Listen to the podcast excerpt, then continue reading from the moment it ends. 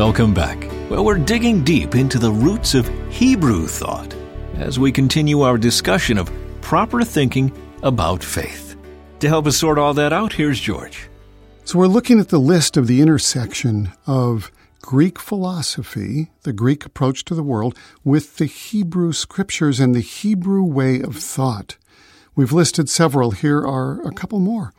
When the expanding church in the early years of its life defined and defended itself in debate over many centuries, most of which took place between Gentile authors and leaders, starting in the second and third centuries, and hence imbued with and expressed through Greek philosophical and rhetorical methods.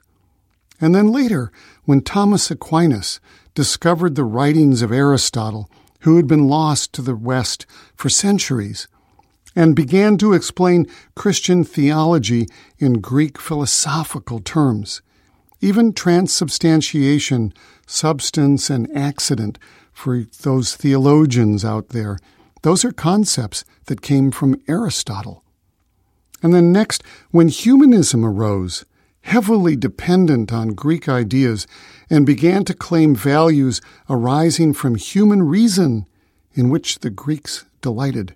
Remember, man is the measure of all things, is from a contemporary of Socrates, the Greek philosopher Protagoras, who predated even Alexander the Great.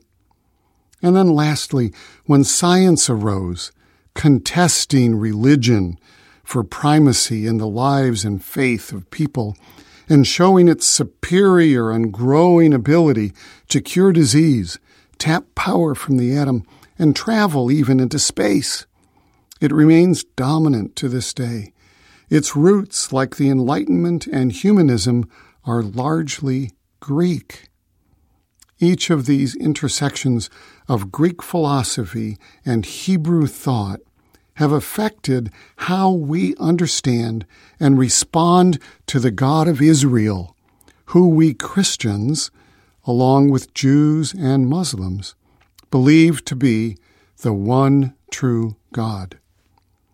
Now, you may not have thought about it this way before, but the fact is that much of the theology that we do today and that has been done in the church since the second or third century has, in structure and even in content, been fundamentally a Greek philosophical debate.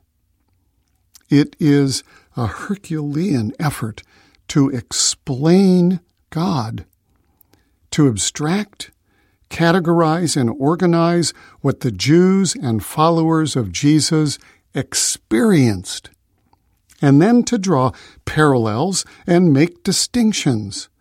From these were established foundational propositions, and from these came doctrines, definitions of what fit or didn't fit these propositions.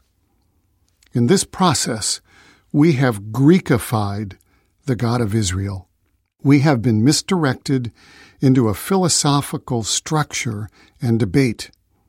Even the theists who proclaim a living and involved God still promote and defend him in philosophical terminology.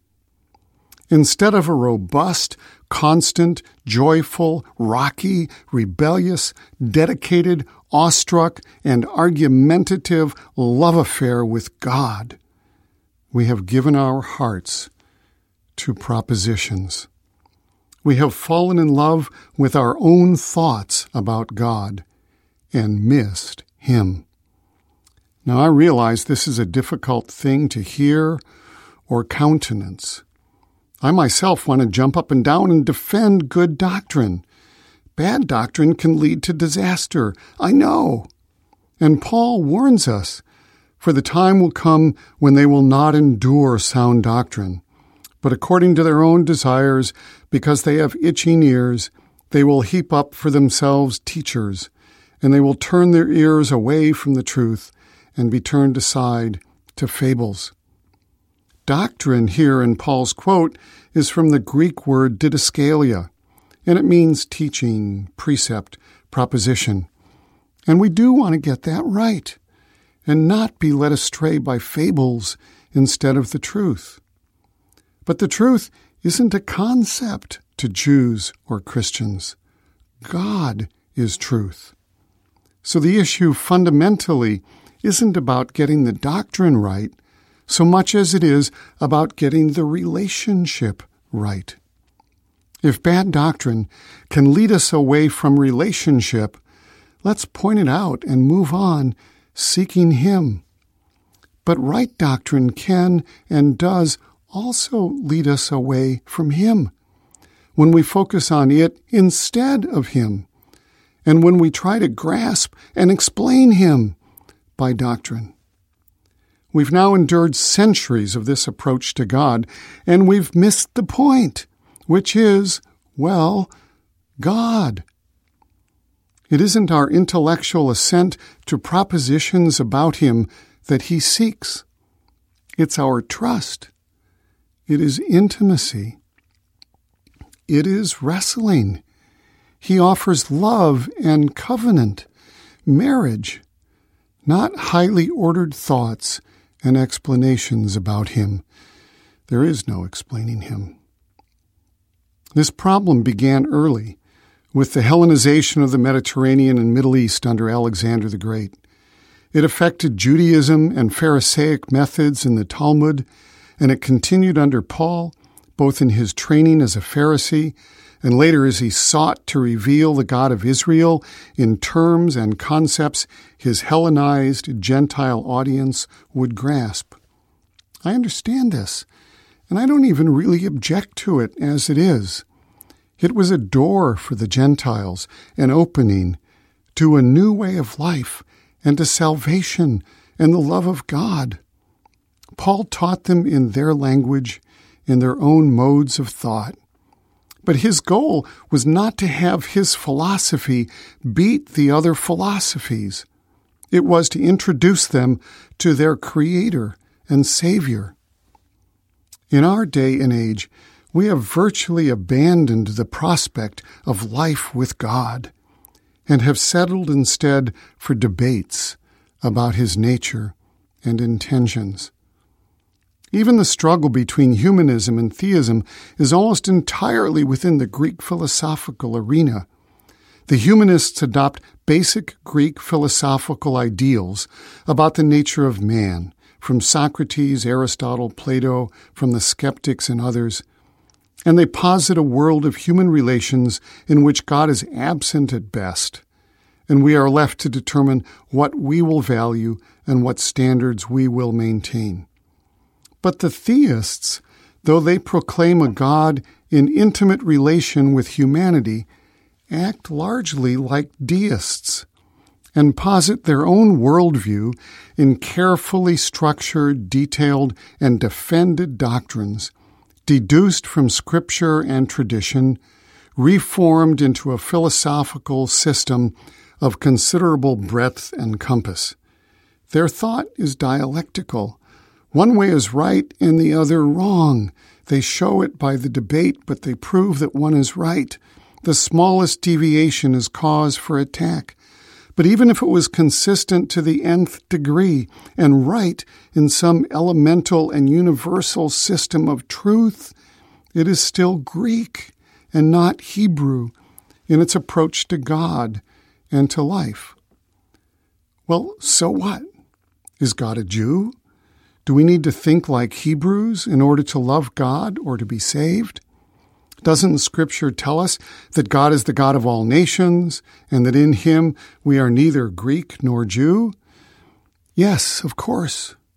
But I contend that by putting all of our effort into explaining God, arguing about God, understanding God, and defending God in philosophical terms, in debates about doctrine, we have fled the door labeled God and packed the hall for lectures about God delivered by contesting theologians. We claim that we Christians are a wild olive branch grafted into the root of Judaism. It would be more accurate to say we have cut ourselves off from the root, confident that we don't need the sustenance it supplies. We left Israel, moved to Greece, and were assimilated. Our memories of our Hebrew ancestry are just that only memories. Faded pictures in dusty boxes of a life lived by others long ago. Christian liberals and Christian conservatives alike are essentially Greek in their approach to God and life. We differ on philosophy, we align with sparring schools, we accuse each other of ineptitude and bad motives, and we fight about how we each define and explain God. We instead need to be married to God and let Him have His way with us. We need to be ravished, not lectured. Thank you, George. Some fascinating material covered today and more coming your way next time we get together. We hope you're going to plan on joining us. In the meantime, we want to make you aware of resources that are available on the website whatwebelieveandwhy.com.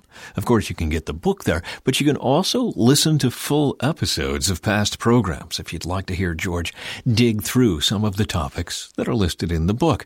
There are also Bible study resources and other links to help you grow in your faith as you explore and wrestle with the nuances of what it means to be a Christian today. Once again, that website is whatwebelieveandwhy.com. A lot of great resources there. We hope you'll take advantage of it. And we hope you'll join us next time for another edition of What We Believe and Why.